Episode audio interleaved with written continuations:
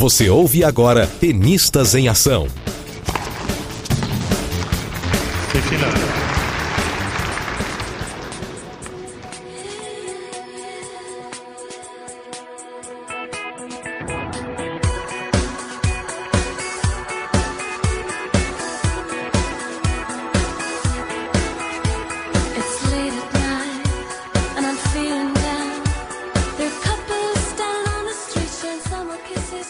Saudações ouvinte, seja muito bem-vindo, começando mais um episódio do podcast Tenistas em Ação. Eu sou o Jeff Guimarães e no programa de hoje, convidado, pauta, trilha sonora, será tudo em relação ao universo feminino e eu estou aqui de abelhudo.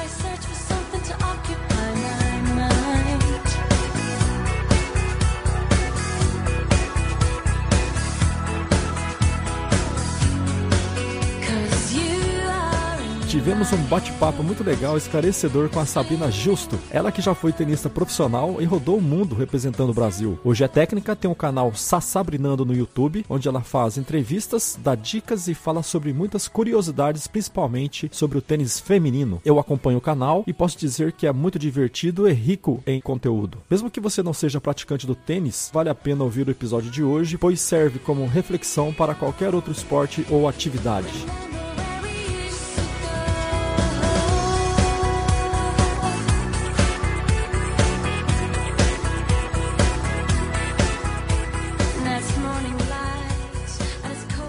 Lembrando, a proposta do Tenistas em Ação é divulgar, entreter e dar voz às pessoas envolvidas de alguma forma no esporte tênis amador. Outros esportes também são muito bem-vindos.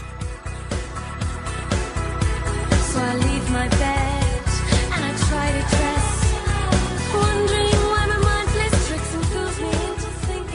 Você pode encontrar o Tenistas em Ação no Facebook, Twitter e Instagram. O site é tenistasemação.com.br. Todos os episódios estão disponíveis também no iTunes. O e-mail de contato é tenistasemaçãobr@gmail.com. Esses detalhes estão no show notes, logo abaixo da descrição do episódio. Deixe seu comentário, sugestões, críticas construtivas são muito bem-vindas e compartilhe nas redes sociais. Obrigado pela conexão, pelo download. Jogadores prontos. Play!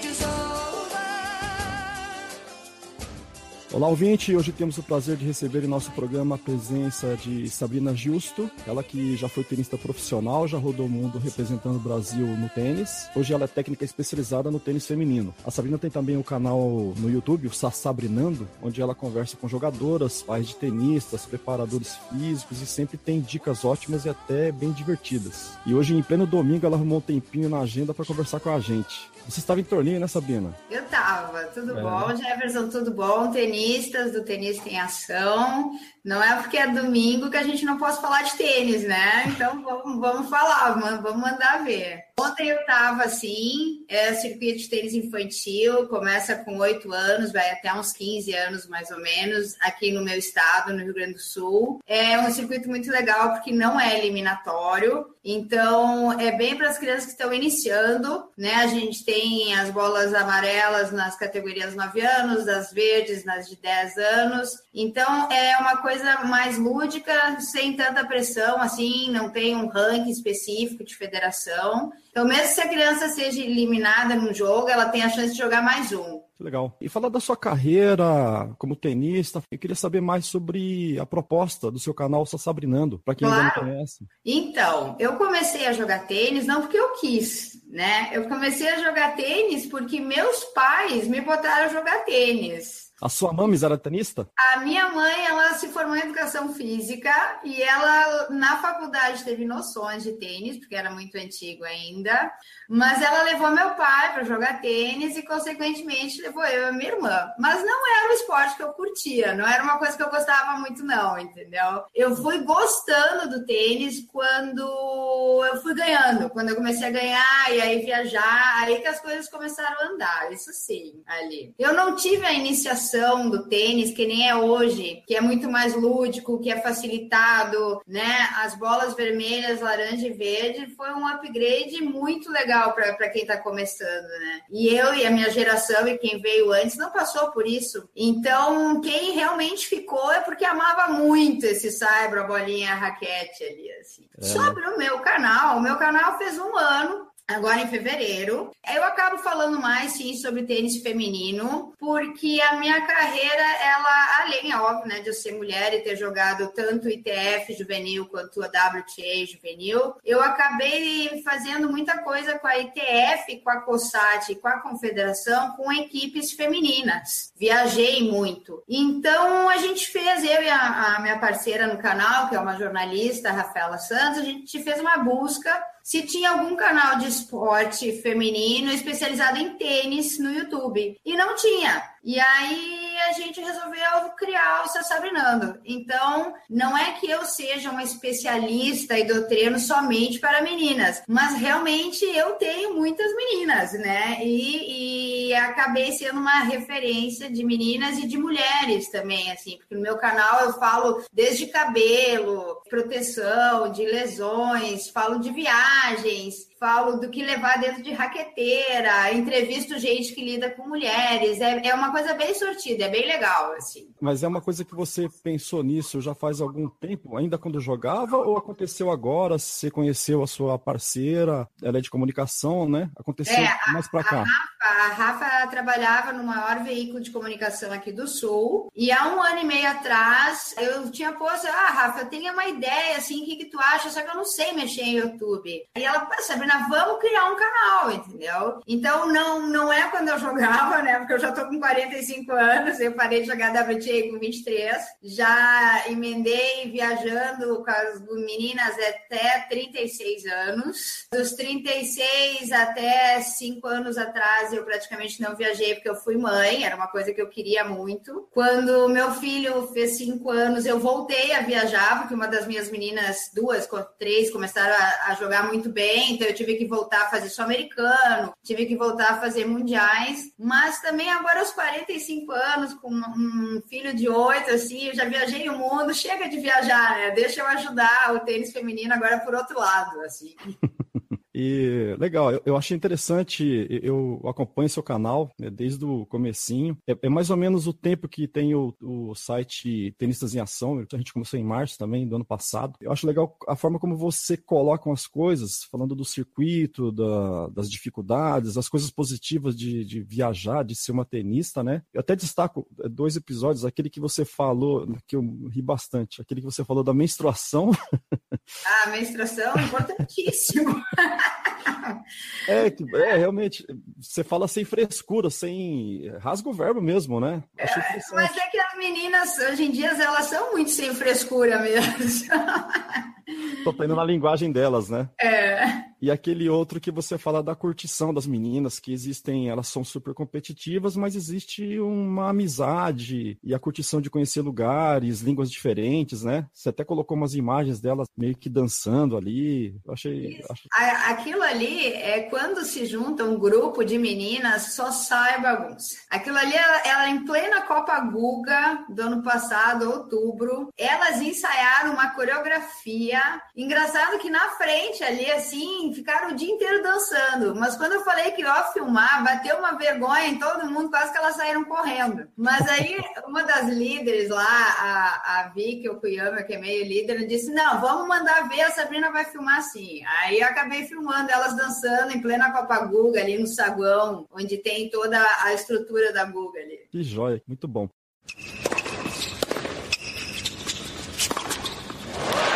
E eu percebo que você foca mais em, em coisas realmente do dia a dia, comportamentais, né? Eu, pelo menos, eu não lembro de você ter feito um episódio falando de coisas técnicas, né? Como bater, como se posicionar em quadra. É, é, isso é proposital? É uma característica mesmo do seu canal? Ou você ainda vai fazer, vai focar em coisas técnicas? Olha, na verdade, eu vou muito por curiosidades e tem muita, muita gente que me sugere pauta. Eu, a gente só posta dois vídeos por mês, porque senão fica meio pesado também, né? E ninguém hoje em dia tem muito tempo para ver vídeo. O Sabrinando não, de- não demora mais do que quatro, cinco minutos, né? Algo bem ágil assim. E nessa sexta entrou o último, que eu peguei duas mamães, né? A mamãe do Marcelo Demoliner, o Demo, que tá 60 do mundo agora, e aproveitei e chamei a minha mãe também, né? Porque eram duas, duas mães de ex-tenistas profissionais em épocas diferentes. Uma tinha internet, outra não tinha. E já no torneio,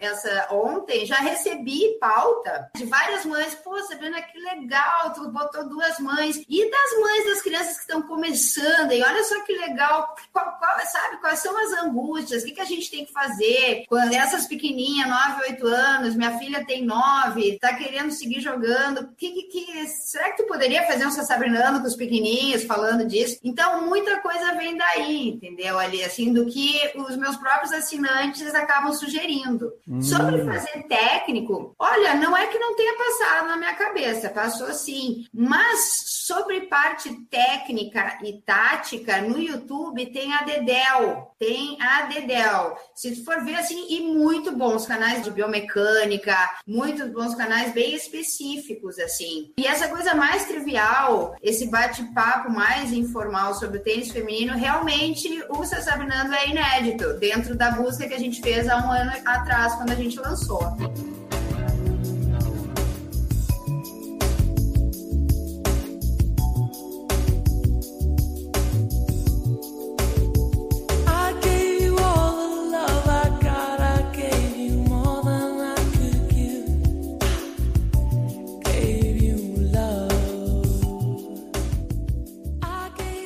Assim, em cima disso que você falou, da- até das, das próprias mamães aí estarem sugerindo pautas das angústias. Eu, eu, eu sou pai de uma menina, uma garotinha também, de. Ela tem. completou sete anos agora. Ela não faz aula de tênis, mas de vez em quando eu bato uma bolinha com ela, até sem, sem rede, com bolinhas de. aquelas bolinhas Le Petit, né? Aquela espuminha. A bem- vermelha? É uma, é uma laranja. Tá, a Mas é- laranja tá, tá legal, mas se de repente ela não joga ainda, a vermelha é melhor ainda pra ela. ela é mais lenta ainda. Mais lenta. Ah, legal, bom saber. Então, em cima disso aí, também acompanho alguns pais de tenistas, tenho, participo até de, de grupos no WhatsApp, é, muitos deles do Nordeste, e eu percebo uma certa angústia por parte deles e uma certa insatisfação, assim, por conta de todas essas dificuldades que a gente enfrenta aqui no país, a questão de conciliar escola e o esporte, né, faltar um, às vezes na escola, perder prova, e a parte financeira que pesa demais, né, em manter o atleta treinando, viajando, jogando vários torneios. E imagina assim, se no masculino a coisa já é complicada, no feminino parece que o bicho é mais feio ainda, né? Olha,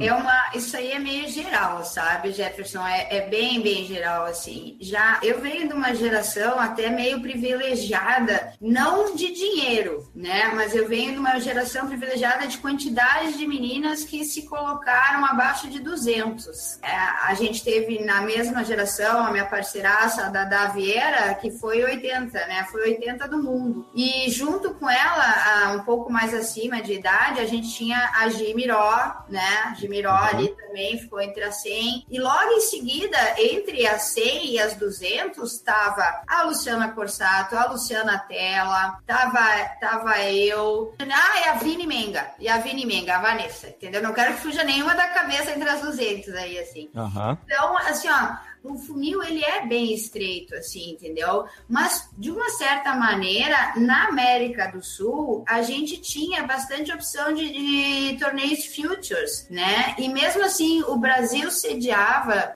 quando a gente saiu do juvenil, eu, a Dadá, que a gente tem a mesma idade, a, Claudinha Chapalgotti também, irmã do Chapecó, ali assim que a gente é a mesma geração. Quando a gente saiu do juvenil, ali 17, 18 anos, o Brasil sediava uns quatro ou cinco futures Um Challenger de 25 e um Challenger de 100 mil. O Brasil tinha tudo isso de feminino. Não é grande coisa, eram sete torneios, mas ali a gente conseguia fazer alguma coisa. E, daí, e depois dali ia jogar na América do Sul, entendeu? Hoje, o Brasil, até dois anos atrás, antes dessa crise financeira desgraçada bater forte, assim, teve bastante torneios Futures, realmente, assim. Só que para você ter uma ideia, esse ano a gente só teve quatro e não tem mais em calendário nenhum até o final do ano. Pode ser que apareça, mas não tem. Então, assim, para uma menina iniciar a jogar um Future, ela vai- já vai ter que ter um certo poder aquisitivo para sair do Brasil, né? Então, assim, se os pequenininhos e esses pais de crianças menores já estão com essa angústia, ela ainda é pequena comparada à angústia da menina ali dos 15 a dos 17 anos, que realmente a vida tem que tomar um rumo. E normalmente esse rumo ele já é pré-determinado, por causa que a melhor, a melhor carreira agora, nesse instante que eu vejo, é ir fazer uma faculdade lá fora. Né? É, Não, não é que eu esteja incentivando as meninas a fazerem uma faculdade lá fora, mas se tu não tem dinheiro e tu botou teu sangue, teu suor na quadra, treinou desde os 8 anos aos 18 fo- anos, né? Foram 10 anos de sacrifício. Você não vai pegar todo o tênis, todo o tempo jogado na quadra e lá botar fora e fazer uma faculdade no Brasil, tentar outra coisa. entendeu? Então vamos aproveitar toda essa bagagem, tudo essa experiência que o tênis traz e vai para fora, entendeu? Faz uma faculdade lá, as experiências são incríveis e as oportunidades então nem se fala. Mas realmente assim, ó, as angústias do pai são são reais, é uma situação bem bem tácita assim, né? Bem real. E o que eu aconselho sim é fazer um calendário priorizando o que os pais podem, primeiro, de poder aquisitivo, porque sou contra completamente qualquer sacrifício financeiro dos outros componentes da família em função de uma menina jogar ou do menino, tanto faz. Tem que ser uma coisa saudável, porque se há um certo sacrifício, essa criança também não vai de cabeça legal e dificilmente ela vai estar contente no torneio, na competição, se a família se sacrificou de alguma maneira para ela estar lá. Então, assim, é muito importante o diálogo com o treinador e escolher legal as competições, para esse dinheiro ser realmente muito bem aplicado, assim, né? E tudo assim a longo prazo, né? Nada visando imediatismo, assim. Sem atropelar nada, né? Não, com certeza, até porque a gente só pega o ápice de uma mulher, assim, depois de oito a nove anos de treinamento, assim, ó, muito forte e intensivo. E o menino é mais ainda. O menino, por maturação, mais tarde, tardia, ele vai ali no décimo, décimo primeiro ano, são 11 anos treinando. Então, assim, até tem um Sabrinando de uma, de uma ex-atleta minha, que agora faz faculdade de administração, com ênfase em comércio exterior, que ela ganhou o, por duas vezes seguidas, nos nove, nos dez anos, o maior torneio infanto-juvenil da América do Sul, que é a Copa Gerdau. Só que quando chegou a 13, 14 anos, as dúvidas e as incertezas começaram a pintar. Então, não quer dizer que a criança infanto-juvenil de pequenininha ganhando, não, não, não quer dizer nada. Qualquer criança com 9, 10 anos pode vir a jogar bem tênis. Entendi. Por isso que tudo tem que ser muito tranquilo, muito bem pensado, conversar com o treinador, ver a competição que pode unir o útil ao agradável, né? Sacrifícios existem, mas que tem que ser saudável.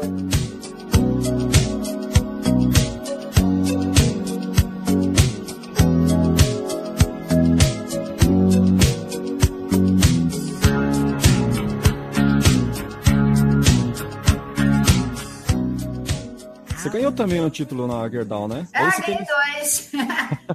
ganhei dois, ganhei dois. Ganhei com 14, quando a Gerdau era só brasileira. E depois ganhei na. Nossa, olha que coisa bem velha isso. Mas eu ganhei na categoria eh, 18 anos, quando ela era somente COSAT, né? Porque ela virou, ela virou ITF, acho que uns 15, 16 anos atrás, né? Entendeu? Eu não era mais juvenil quando a Copa, eh, que agora é divide Itaú Gerdau, né? Então, com com 15 anos atrás, eu já não era mais juvenil. Foi quando ela virou ITF, que valendo pontos para o ranking mundial da, da categoria categoria júnior. Ô Sabrina, então é um torneio que tem maior relevância agora, então, né? Porque eu vi que em fevereiro teve uma edição, né? É o calendário, a gente tem. É que eu trabalho para a promotora que faz a Copa Gerdau há 13 anos. Então, assim, ó, é, a gente tem que seguir o calendário ITF. A Copa Gerdau, quando veio a, a graduação ITF, ela era grado 3. A ITF pontua os torneios conforme ah, infraestrutura e tamanho das chaves e nível técnico dos jogadores que vêm. Então, nesses anos, que já são 30 e tantos anos de Itaú Gerdau, ela vem melhorando muito. Até a gente ter conseguido alçar ela a grupo A. Existem somente sete grupo A's no mundo. Os quatro Grand Slams, o Bom Filho na em Milão, o Pacific Open no Japão e o, e, o Canadá, que um ano se divide entre Montreal, outro divide entre Toronto ali, e os quatro Grand Slam. Então, realmente, assim, para você ter uma ideia, a gente já teve Andy Roddick, a gente já teve, óbvio, né, o Guga, a gente já teve a Eugene Bouchard, a Bouchard ganhou aqui há dois anos atrás, a Katerina Madlenovic, a francesa, aquela loira, fez semifinal, ganhou duplas. Então, é muito difícil que um menino ou uma menina que tenha chegado a uma semifinal de um grupo A ITF, que não venha ficar entre as 50, entre os 50 do mundo depois no profissional. É, é uma coisa meio linkado, assim, entendeu? É um torneio que te dá um, um certo termômetro, então, do que vai acontecer alguns anos ali à frente, né? Ah, com Mas- certeza. A própria Serebuno- Serebunovic, que foi três do mundo de dupla, a Cara Black, entendeu? O Zverev, o Zverev jogou aqui também, o mais novo. Então, todos que, que terminaram o ano entre os 20 primeiros da ITF, que jogaram esses sete torneios, eles já têm um, um futuro bem promissor e é quase certo que eles vão se meter entre os melhores.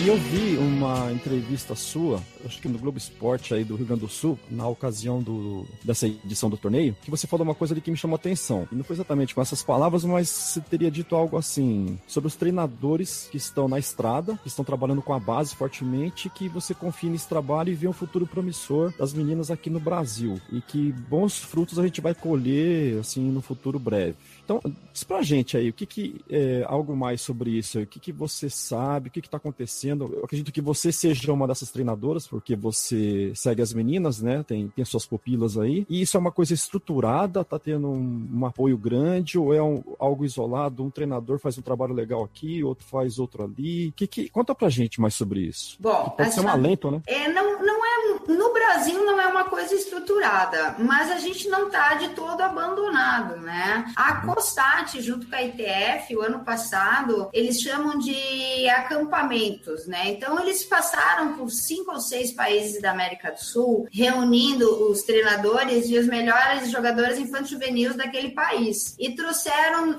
dois experts da ITF. Um foi o Mário Bravo, que é da cidade de Tandil, da Argentina, da onde veio o Del Potro. Né? E o outro é o Alfredo de Brix, do Paraguai, da onde saiu a Rosana de los Rios, que foi 50 do mundo, e agora tem muitas Por incrível que pareça, o Paraguai cria muita jogadora mulher, só que eles não conseguem botar essas mulheres abaixo de 100, né? Mas eles têm um bom treinador que é o Alfredo. Então a Costat criou essas semanas de treinamento com as meninas daquele país e seus treinadores juntos. Aqui no Brasil aconteceu em Curitiba, né, o ano passado, essa é a semana de treinamento. Mas assim, ó, nós temos muito bons treinadores trabalhando com tênis feminino no Brasil. E eu vou repetir o que eu falei no Globo Esporte. Eles fazem um ótimo trabalho, muito bem. Assim, a gente tem um francês, o Lohan, em Goiás, lá em Minasu, no interior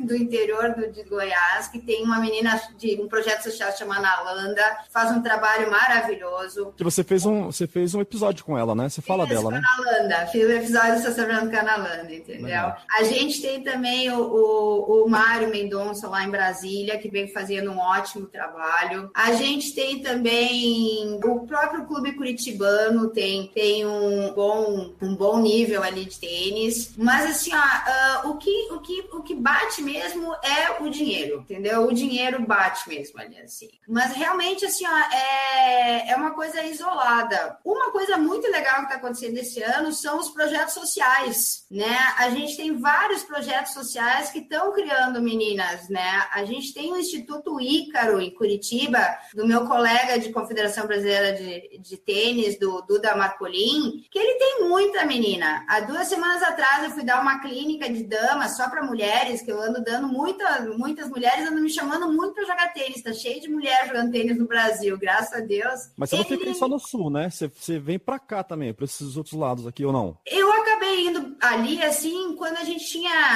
acredito que vamos ter de novo, o circuito Itaú de Masters, né? Então, as clínicas do Itaú para o pessoal local era, era eu e o Givaldo, nós dois que dávamos as clínicas, assim. Uhum. Então, há duas semanas atrás eu estava em Curitiba e eu conheci de perto o trabalho do Instituto Ícaro do Duda. Então, tem muita menina. Tem uma palestra só para as meninas deles lá, assim. Eles tinham, elas tinham muitas dúvidas. Me encheram de perguntas lá. Mas realmente não é um trabalho, como é que eu posso dizer, em grande escala. A gente não tem uma base de pirâmide sólida, assim, visando uma produção meio em massa de tenista. A gente não tem, entendeu? Os treinadores que trabalham é, é isolado, ainda é, é muito no sangue, no suor, no trabalho, assim, entendeu? A gente vê as nossas melhores infantes juvenis, tipo a Thaisa Pedretti, né, que recém foi campeã de dupla, de, junto com a Gabriela Sede, dois futures de- que teve ali em São Paulo, os últimos dois. Ela também vem de instituto, ela vem do Instituto Tênis, né, que tem a Fundação Lehman por trás, graças a Deus, o Lehman ama jogar tênis, né, a gente tem mais do que agradecer ao, ao Jorge Paulo. Tem umas outras meninas também que estão jogando muito bem tênis, a Ana Paula Melilo, a Luísa Fulana, a Aninha Cruz, mas é tudo assim muito isolado, assim, sabe? Os treinadores que estão com elas são realmente pessoas que gostam muito de tênis. Mas para ter uma ideia, depois da Thaisa Pedretti, a nossa melhor infantil se chama Vitória Okuyama. E a Vitória, ela teve que fazer um crowdfunding na internet para poder jogar a Giro Europeia ITF. E, e até onde eu sei, ela não conseguiu o montante de dinheiro que ela precisava para jogar os torneios ITF. Nossa. E- é, é, não, é bem duro mesmo. Então, assim, o que, que resta? Resta a gente ir para uma universidade. Não é ruim, mas de repente é o que resta para as meninas jogarem, entendeu? Ali. Ô Sabrina, mas a, a CBT não tem, não tem apoiado é, de nenhuma forma isso aí? Olha, até o ano passado apoiou sim, teve bastante giras europeias, giras COSATs, com o patrocínio dos Correios. Ah, ia uma treinador, um treinador especializado, entendeu? Mais acostumado a viajar, que levava umas meninas, principalmente para jogar alguns torneios no norte da África, ali no Marrocos, coisa assim. E Legal. alguns outros iam para a Europa também. Mas agora, esse ano, assim, a gente não tem muita ideia ainda do que vai acontecer com a confederação, porque tudo reduziu muito, né, Jefferson? Assim. Também sei que, que existe boa vontade, tive uns bons retornos de algumas pessoas ali, assim, que está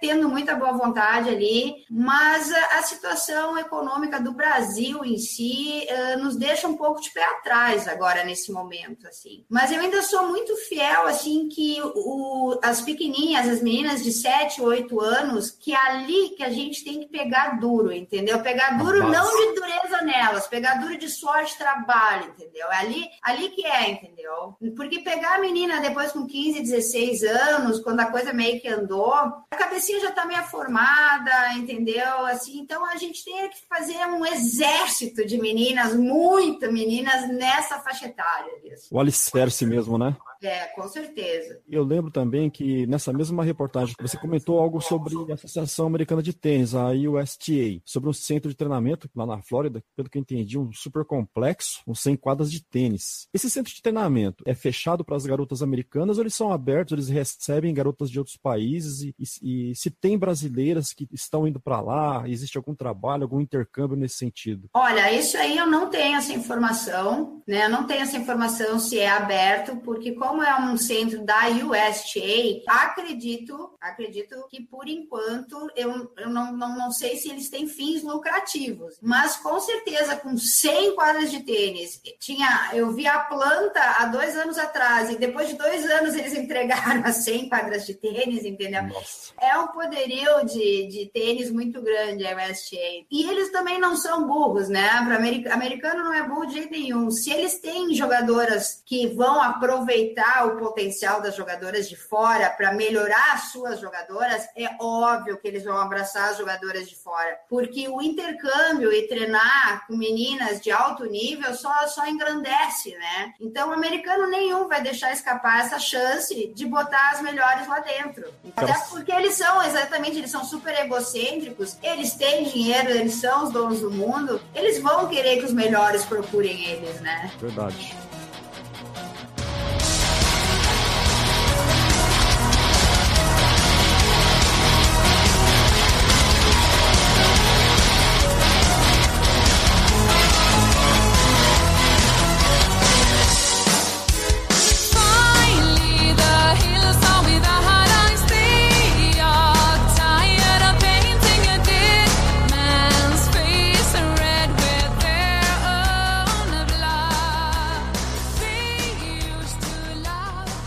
Centro de treinamento, a gente fez um episódio até pouco tempo atrás sobre o Fernando Fonseca que teve como voluntário nas Olimpíadas e a gente abordou esse, esse assunto lá. O Jorge Lacerda, o presidente da CBT, teria dito há um tempo atrás que haveria um centro de treinamento em São Paulo e isso até hoje não aconteceu. E depois eu vi uma entrevista dele falando que teria um centro de treinamento, mas que seria agora no complexo olímpico. Um monte de gente pergunta: isso aí vai acontecer? Não vai? É lenda? Algo como tem no vôlei, sabe? Ó, o Jorge, fazia muito tempo que eu não via ele, e ele veio aqui para o Sul na inauguração do Banana Ball, que eu fiquei muito grata de ter sido na minha cidade, em Caxias do Sul, que eu sou nascida em Caxias, no clube que eu comecei a jogar, no Recreio da Juventude. E no discurso do Jorge, ele falou sim do Centro Olímpico, que tinha uma burocracia muito grande da prefeitura e do estado do Rio de Janeiro, porque a CBT não era a, a dona ou não tinha poderes sobre o Centro Olímpico até que os trâmites burocráticos de prefeitura e estado se resolvessem. E ele deixou bem claro que isso aí estava em negociações finais ou que, ou que a negociação estava muito positiva para vir definitivamente para a CBT. Então, a- foi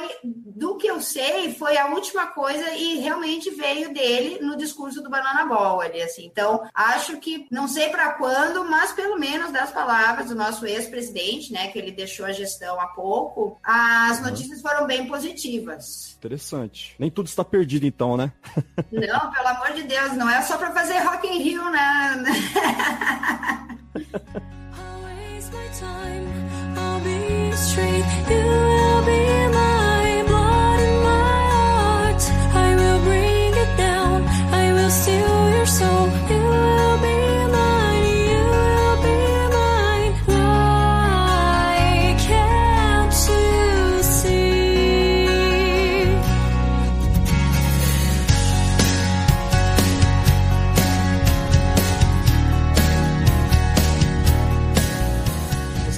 final de semana aconteceu um, torneio aí no, no sul, né? Onde você tava até com as suas pupilas. Conta pra gente aí como é que foi, o que, que você viu de interessante, as, as suas meninas foram bem. Conta do torneio. Certo. É, esse torneio, como eu falei no início, ele é um torneio exatamente assim que a gente não pode nivelar por cima, porque a ideia é que a criança curta o máximo possível o esporte, né? Por não ser eliminatório, né? E não ter caráter de ranking, essas coisas todas. Mas é muito legal ver as nossas baixinhas, principalmente eu tenho uma enlouquecida de nove aninhos, ela não tem nove ainda, ela tem oito, que ela vibra, ela se mexe, e ela, ela acabou ganhando o torneio, assim, entendeu? Mas é, ela ganhou o torneio, mas aí eu falei pra ela que a, a última coisa que seria importante, que eu não ia amar mais ela se ela ganhasse, se ela perdesse o torneio, entendeu? Mas que eu ia gostar muito, sim, se ela conseguisse sacar com a enquadura continental, se ela conseguisse dar swing volley.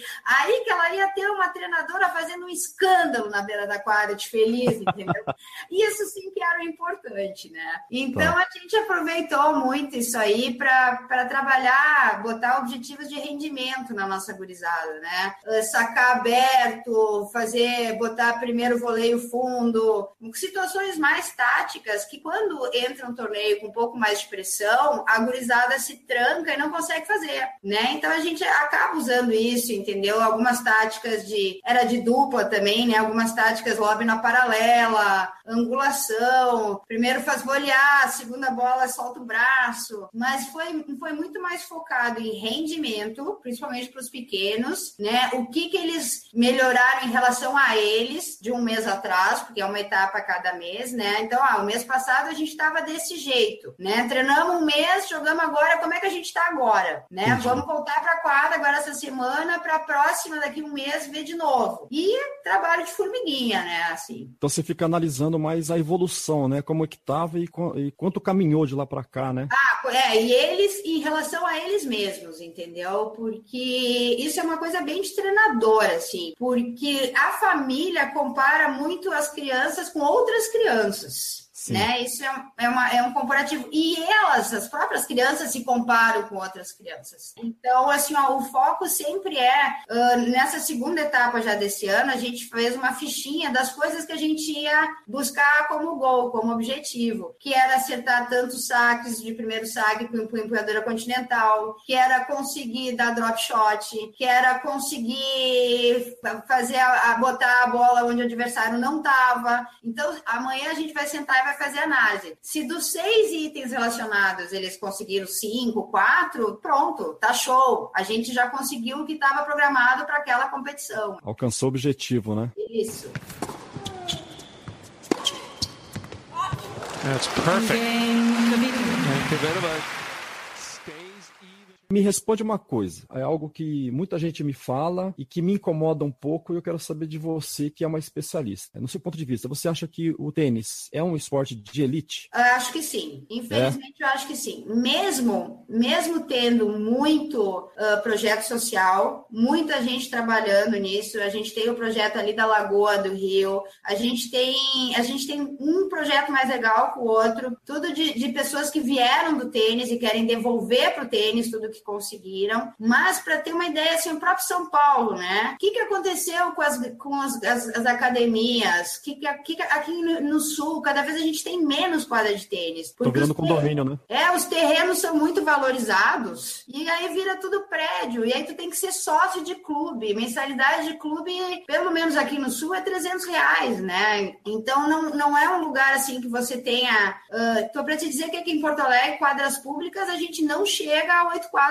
públicas, né? Então tu tem que ter um já um aporte financeiro para entrar no clube para começar. Não é muito simples uma pessoa que nunca viu tênis começar a jogar tênis. E o estranho é que parece que a gente tá perdendo até para países que estão aqui do nosso lado, né? A Argentina mesmo parece que ela tem muito mais números de quadras públicas do que a gente, né? E não é um país assim que tá numa condição financeira espetacular, né, em relação a gente, né? Não, muito, muito pelo contrário, né? Eles têm uma inflação enorme, um governo muito ruim. Eles têm. Li ontem, li ontem no informe econômico, né? Eles têm um, terço da população argentina em situação de pobreza, mas a cultura argentina do tênis é- e de esportes é muito forte, assim, né? Você chega em Buenos Aires, é, tem quadra de tênis embaixo de viaduto, tem quadra de tênis em tudo que é lugar, assim. E a era Vilas, depois a era Sabatini, e quantos vieram, né? Cada vez tem um argentino vindo e vindo e vindo. Eles, imagina, do jeito que eles estão, nessa pendenga financeira, eles foram campeões da Copa Davis em 2016. Incrível, Né? né? O outro fica três anos operado, parado, volta, eles vão lá e ganham a Davis. E volta com tudo.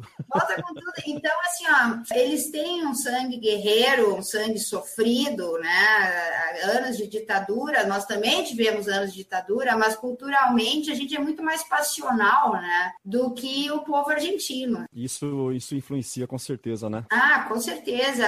Uma da- das, dos debates que a gente teve no Banana Ball entre treinadores também foi o porquê que o, o antigo leste europeu, né, formava a mulher em produção em massa. E eu me lembro de duas vezes que eu fui para o Mundial de, de 14 anos no sul da República Tcheca. Era impressionante a diferença dos treinadores do antigo leste europeu com os latinos. Enquanto eles eh, não tem essa de se agachar e olhar olho no olho com a criança, eles ficavam em pé, eles davam umas bronca homérica, que às vezes eu achava que eles iam desgoelar as meninas, e as meninas aguentavam. E as meninas levantavam, iam lá e jogavam melhor ainda. Se eu fizesse um terço disso com as minhas meninas, primeiro porque eu ia ser processada, né? Aqui no Brasil eu já ia ser processada porque eu tava, sei lá, fazendo bu- bullying com a menina, né? Verdade. E eu, per- e eu perdi a equipe, era uma choradeira geral se eu fizesse um terço do que os treinadores lá. Então, culturalmente, toda a União Soviética, as russas, a Sérvia, a croata, polonesa, elas culturalmente elas estão prontas para essa pressão. E nós latinas, principalmente as brasileiras, não não tem, é cultural, não estamos. É, eu lembro que tinha até aquele técnico famoso, esqueci o nome dele, de, do vôlei feminino, que parecia que ele ia bater nas meninas, né? Não sei se você lembra dessas imagens aí.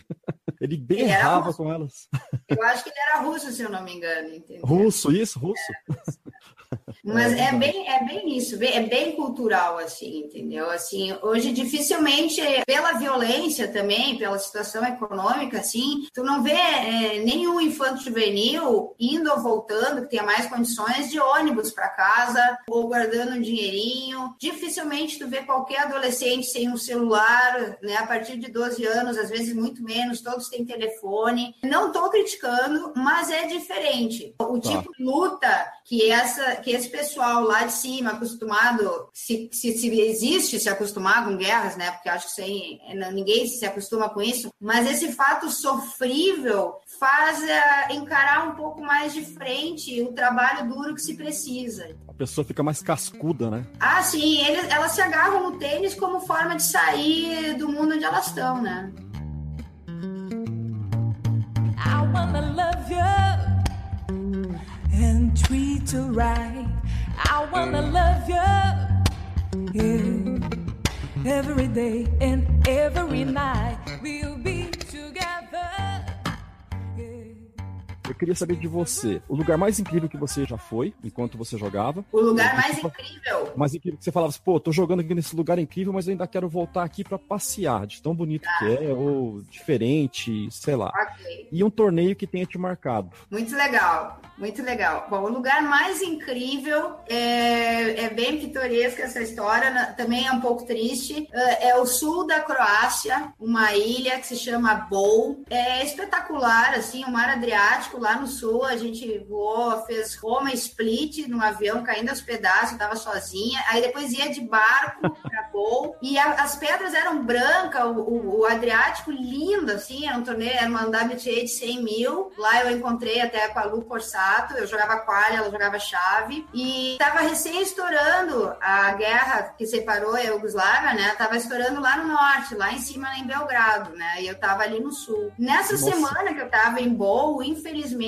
ah, faleceu no Brasil a minha nona. Eu sou italiana, né? Faleceu a minha nona, que era e ainda é, assim, o pilar da família. Minha família é muito italiana, né? E eu só fui saber da, da- do falecimento, da morte da minha nona um mês e meio depois, quando eu Poxa. voltei pro Brasil, que me contaram, entendeu? Enquanto eu tava lá fora, que eu ligava uma vez por semana pro Brasil, não, não me contaram. Eu só estranhei que eu não conversava nunca com a minha mãe. A minha mãe nunca podia falar comigo. E eu só ligava uma vez por causa de dinheiro, por causa que não tinha internet, falta de comunicação, né? Então foi o lugar mais bonito, assim, de natureza, exuberante. Mas em compensação, calhou de ser a semana que eu perdi a minha nona, né? Então foi, foi uma coincidência, mas as duas coisas aconteceram naquela semana, né? Coisa. E a, a sua família, ela te poupou, assim, ela não queria te falar pra você não te influenciar em alguma coisa, você não querer voltar, alguma coisa assim. É, é porque sim, era, a- como eu disse, a, minha, a, a gente italiano, assim, a gente é muito, muito amor, né? A família italiana é muito, muito unida, né? E, e a, a, a nona era daquelas nona nona, entendeu? Que a gente podia fazer tudo na casa dela. Ela fazia amendoim com, com casquinhas de chocolate, uns três tubos para eu levar para as viagens, entendeu? Que eu ficava três meses na. Europa e ficava comendo amendoim da nona, entendeu? É, Legal. então eles me pouparam e eu acredito que ah, se fosse eu, ah, eu tendo que dar uma notícia para minha mãe, eu faria o mesmo, né? Faria o mesmo. A gente esperaria estar todo mundo junto para dar, que foi o que aconteceu. Me deram a notícia quando eu voltei, um mês e meio depois, todo mundo junto. Mas só tenho, também só tenho alegrias da minha nona, né? Se a gente é do jeito que é, é por causa dela também. assim. Entendi. E sobre o torneio, eu ganhei bastante torneios, né? Eu gastei, ganhei bastante torneios, assim, bem importantes. Ganhei três Futures, fui final de Challenger, ganhei bastante torneio juvenil. Mas engraçado que o torneio que mais me deixa emocionada de lembrar, assim, foi uma etapa do circuito Cossati, meu penúltimo ano como juvenil do, do Peru. Do Peru, muito mais do que quando eu ganhei ou baixei de 200 da WTA, entendeu? Quando eu ganhei Future, essa etapa juvenil do Peru foi porque eu vinha de uma pneumonia na semana anterior na cidade de, de Quito, no Equador, né? Então, a gente, como a gente saía do Brasil para ficar muito tempo fora, né? Em Quito, se ficava alojado no quartel, chuveiro frio, tava um frio do cão, altitude, e os sintomas começaram já em Cali, na Colômbia, que era duas semanas antes, e aí eu já cheguei em Quito muito ruim, não, não pude jogar, tive que abandonar fiquei de cama, fiquei de febre, e volta e meia vinha um médico do quartel me olhar, e ali sozinha, assim, entendeu? Nem liguei para casa, só liguei quando eu já comecei a me sentir um pouco melhor, voando, de fazendo Quito Lima, voando que eu fui me sentir um pouco melhor. Só que eu cheguei no, em Lima, na, no bairro de Miraflores, que é bem no Pacífico, assim, o bairro de Miraflores, e tava um sol maravilhoso. E ver o Pacífico, aquele bem-estar me deixou tão bem, que mesmo saindo do estado que eu tava, o bem-estar físico e ter encontrado umas brasileiras, amigas minhas também, de de estar junto, assim, foi mais importante do que eu ter ficado treinando a semana inteira em Quito. Então, não foi uma semana de doença, não foi puramente mental. Eu acabei ganhando a semifinal e depois a final de duas russas, que depois chegaram a ser top 40 do mundo, uma delas, né? Então eu ganhei delas, no, a, principalmente a final, a final dela, ela chegou a ser 42 depois do mundo, essa, essa menina russa ali, a Rodionova. E então foi, foi bem bem-estar a situação. Foi, foi eu me sentir bem com o sol, tá bem fisicamente, que, sei lá, as coisas foram fluindo. E naquela altitude lá, porque fica tudo mais complicado, né? Pra É, respirar. Quito, Quito já era alto, bem alto, assim, e tava muito frio, né? Aquela história daquele quartel gelado e banho gelado, daí aí piorou tudo. Meu Deus do céu. É. Que interessante.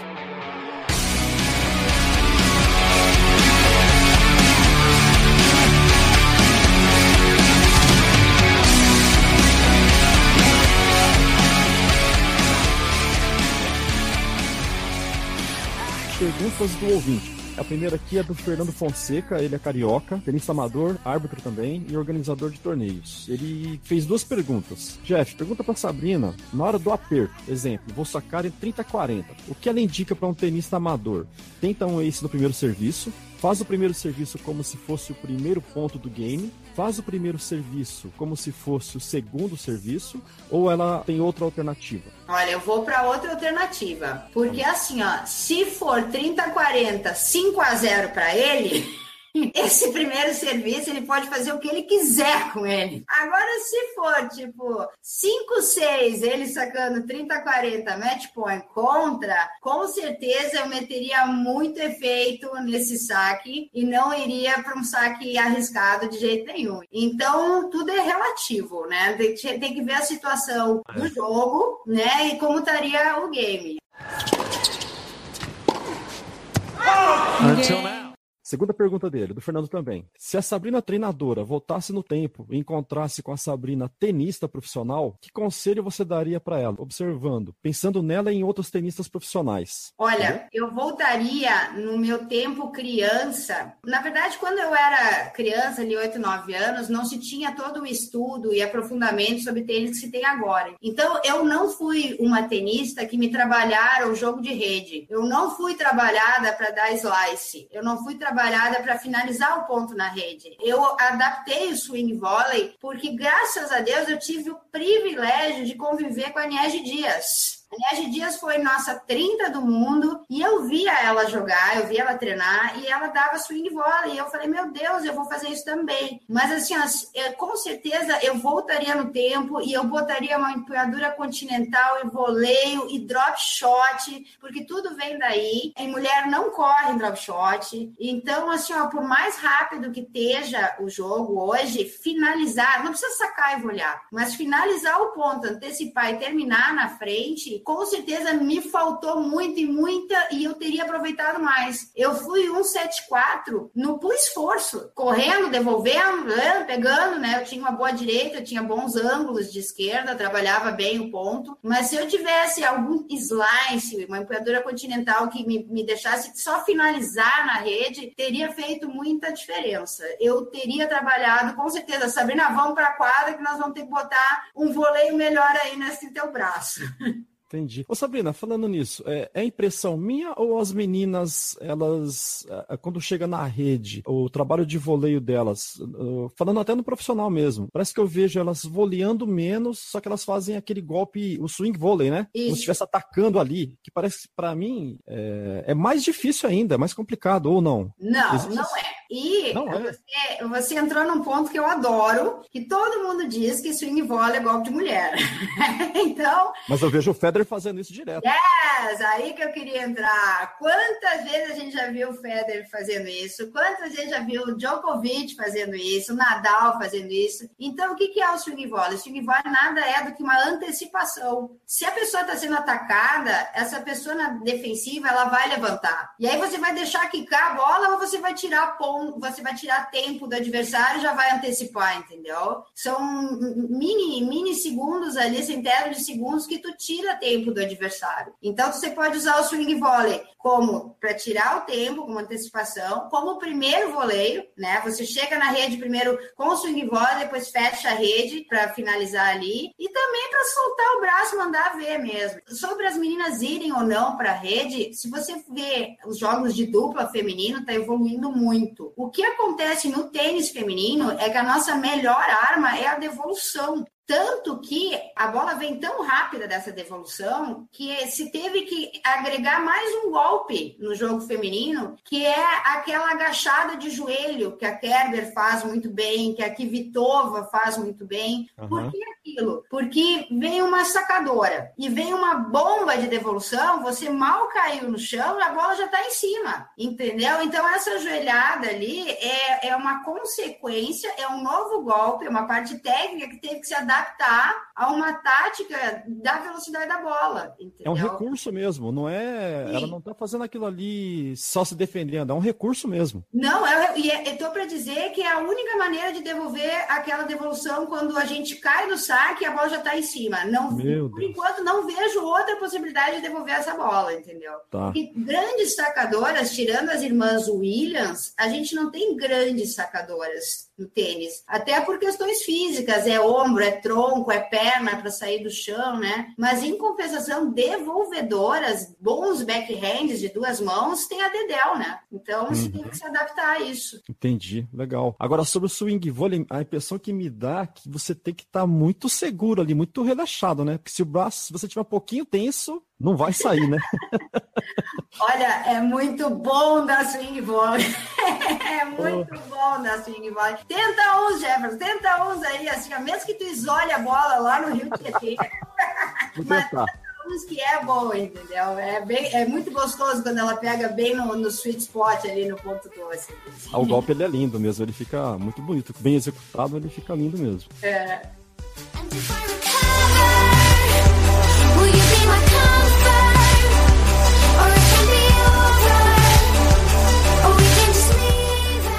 uma aqui do Júnior Monteiro de Maceió. O Júnior ele é piloto de motocross, ele é pai da Rani Monteiro. Acho que ela completou oito anos agora. Levou ela pro Origin Ball na, na Flórida, Estados Unidos. Ela ficou em terceiro lugar competindo na categoria bola vermelha na mini quadra. E ele pergunta o seguinte: qual a numeração da raquete ideal para crianças de 8 anos? Qual a alimentação adequada para crianças consumirem antes do torneio? E se crianças até 10 anos precisam de alguma preparação para o tênis fora das quadras? São essas três perguntinhas dele aí. Não, boas perguntas, boas perguntas. Se bem que para uma criança de 8 anos não existe nada melhor do que ela brincar muito, tá? Ah. Então, assim, ó, e brincar, e brincar com, não é brincar de do que eu falo de boneco, de casinha, não, é brincar subindo árvore, é brincar correndo, é brincar andando de bicicleta, é trabalhar a coordenação motora dela ao máximo. Ela tem que explorar tudo que for possível de esportes, entendeu? Subir, descer, pular corda, correr, assim, tem que rolar, tem que fazer de tudo. Quanto mais atleta essa criança for, tá? Mais atleta ela se tornar, a coordenação motora tanto a ampla quanto a fina ficar mais refinada, quando lá nos 10, 11 anos for pro específico, não importa o esporte, essa criança vai fazer bem. Daí se ela vai ser profissional ou não, a gente não sabe, mas ela vai fazer bem no esporte que ela escolher. Então tem que botar muito, muito movimento nessa criança. Sobre a raquete, 8 anos, no máximo um número 26. Temos todas as marcas com ótimas raquetes júniores, mas no máximo 26, né? Me espantou um pouquinho a história de estar terceiro lugar no Orange, porque a ITF prega muito não ter colocação na categoria abaixo de 9 anos, principalmente não tem ranking nos 9 anos, não tem ranking e no- na bola vermelha a ideia é premiar no geral. Então isso aí me pegou um pouquinho desprevenida, o lance de já ter ficado em terceiro lugar na bola vermelha, né? Porque Tá. a ideia é não ter parâmetros assim entre as crianças, comparações entre as crianças na bola vermelha. Ali Por ser muito novinhas, né? isso, mas se ela curtiu e se ela gostou, ponto, tá show. E sobre alimentação, eu posso dizer o que, que ela pode comer de repente antes de uma, de uma atividade física, que é o básico, né? Que é carboidrato. Mas também a gente não pode, assim, monitorar uma criança de 8 anos que se a, a- o pai ou a mãe não me deixar ela comer um sorvete depois, ela vai mandar o tênis para os cucuia, entendeu? Com 8 anos. Verdade, né? Assim, ó, uma massinha sem muito molho ali, antes de qualquer exercício, serve para qualquer esporte, não só para o tênis.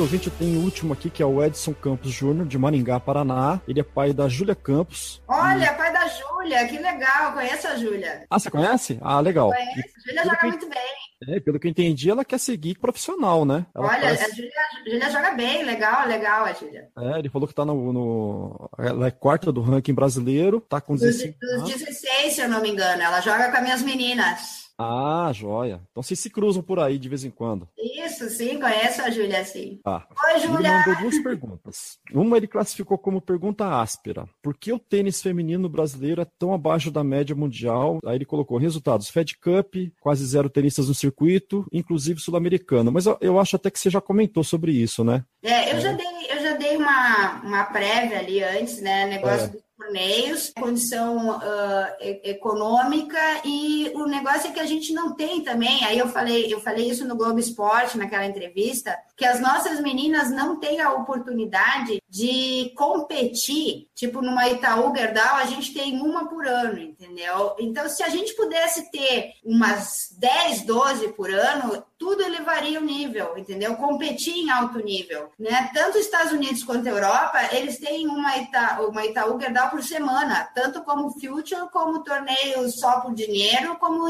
juvenil. Então, tudo elevaria, né? Então, as nossas meninas consideram esse um super mega evento. Já entra um mega nervosismo, elas já não vão desempenhar da maneira que elas desempenhassem se elas estivessem mais acostumadas com essa situação mais vezes. Verdade. Isso faz, faz muita diferença, né? É muita diferença. Outra coisa também que aí eu quero salientar, que ah, porque é, é muito mais fácil uma jogadora feminina ah, acontecer do que um jogador masculino. Isso aí também é muito relativo, porque o calendário masculino, se você pegar a ITF O Woman Circuits, que é o link do feminino, com o, o Men's, que é o link do, do masculino, você vai ver a diferença de calendário, ele é astronômico. No masculino, numa mesma semana, os homens têm a TP Tour de 3, 4 tipos de premiação, tem Challenger de 3, 4 tipos de premiação, e tu tem 3, 4 tipos de filtro ao redor do mundo inteiro. No feminino, você tem no máximo um torneio por semana,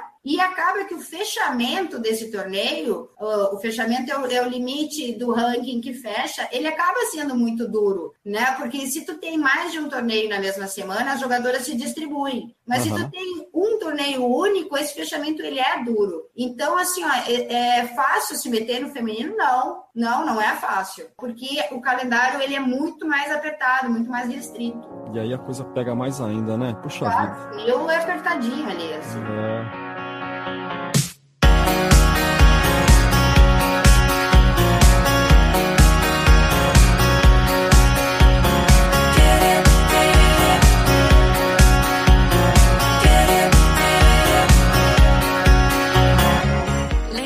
fechamos. Quer fazer alguma consideração geral? Tá, deixa eu ver. Eu tenho sim. Que o tênis é um esporte, assim, ó, é muito longevo, entendeu? A, a criança que entra no tênis, ela vai ficar. Pra ter uma ideia, eu tive um aluno que faleceu com 96 anos, jogava até então. Então, assim, ó, é, é, é muito fácil, tem muito grupos, principalmente as mulheres têm grupo demais, assim, elas se juntam, elas fazem muitas coisas para elas. Então, assim, eu acho que o tênis é um esporte agregador e que quem entra, que bom, vai ser sempre muito bem-vindo, entendeu? A comunidade tenística se identifica, né? A gente chega num lugar com uma raquete e tu já faz um amigo. É muito rápido Verdade. isso. Olha, eu queria dizer que foi a primeira vez que eu fiz isso. Tomara que eu tenha me saído bem. Entendeu?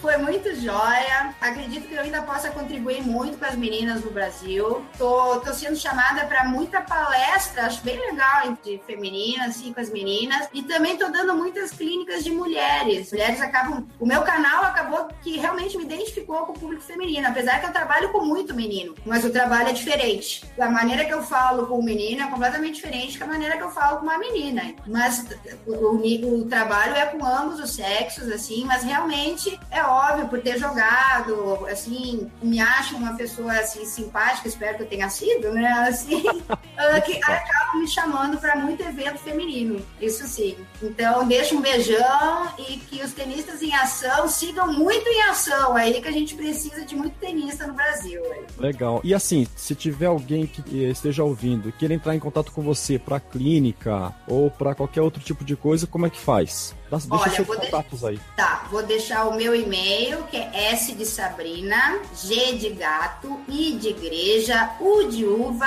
S de Sabrina, T de tatu e O de ovo. É o meu nome. Sabrina Justo é sjusto, arroba terra.com.br. E eu tenho o Instagram, que é Sassabrinando, o canal no YouTube é Sassabrinando e o Face é Sabrina Justo. Então é impossível não me acharem. Legal. E, e a gente vai deixar na descrição do, do, do episódio ali também para reforçar. Tá, Jeff, um abração, muito obrigada e um beijo pra vocês aí, viu? Muito tênis pra nós. Legal, Sabrina. Obrigado você por ter reservado aí um tempinho aí no domingão aí pra gente, tá? Foi muito bom o bate-papo e a gente vai se falando por aí. Obrigado mesmo, viu? Obrigado por acreditar no nosso projeto. Valeu, um abraço. Obrigado, um beijão. Beijão. Tchau, tchau.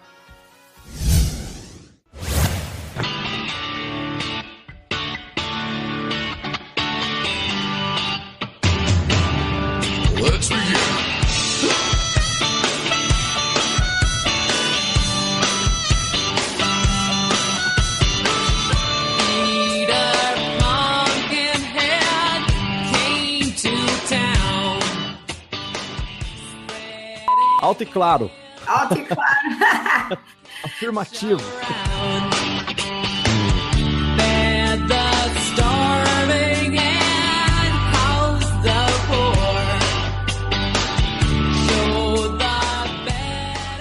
Ai, me fugiu da cabeça. Ah, bom, daqui a pouco vem.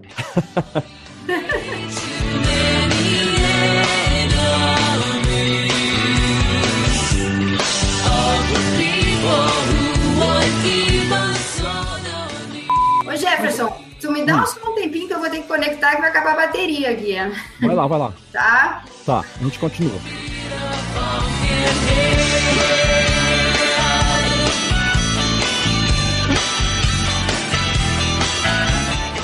Se a Sabrina treinador, treina, se a Sabrina